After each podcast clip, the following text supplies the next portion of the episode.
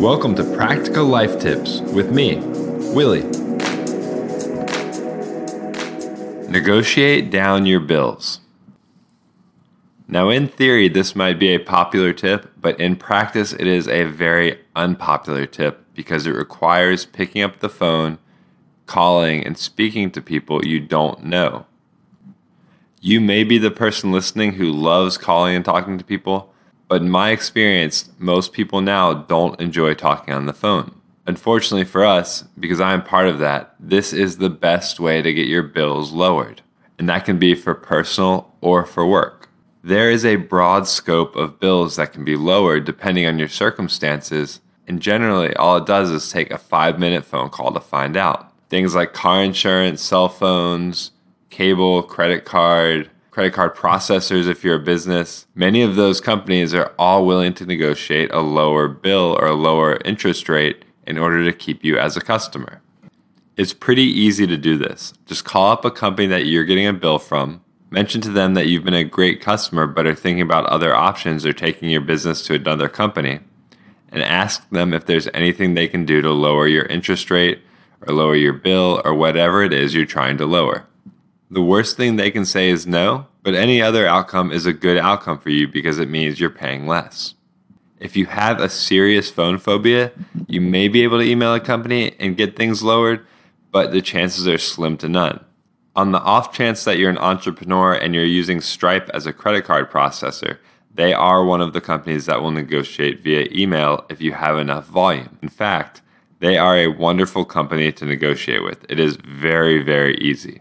I would recommend making a list of the three or five biggest recurring bills that you get every month and give those companies a call to see if you can get those bills lowered. Remember, you may get told no, but you may also save a bunch of money. Personally, the last time I tried this to reduce my credit card interest rate, I did get told no.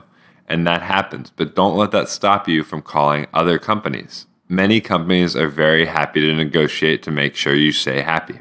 Another strategy, if you have phone phobia and you really dislike the idea of calling these companies, is to go onto Google and search for a script. There are a ton of scripts on the internet geared towards very specific companies and bills and situations. So all you have to do is find one you're comfortable with and read off of that instead of just trying to wing it.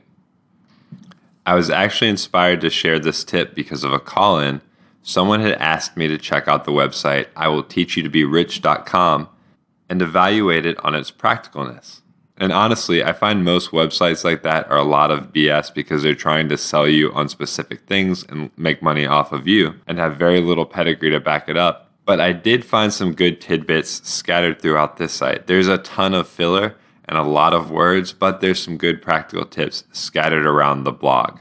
Remember, we're going to be starting a new thing on Saturdays where I share out practical life tips from you guys. If you're listening via Anchor, you can submit your practical life tips via the call in feature. And if you're not on Anchor, you can submit your practical life tips on social media via Twitter or Instagram. Just hit me up at morewillie, M O R E W I L L I E. And this is officially episode 30 of Practical Life Tips. So we are a full month of tips in now. Thank you guys for all the support.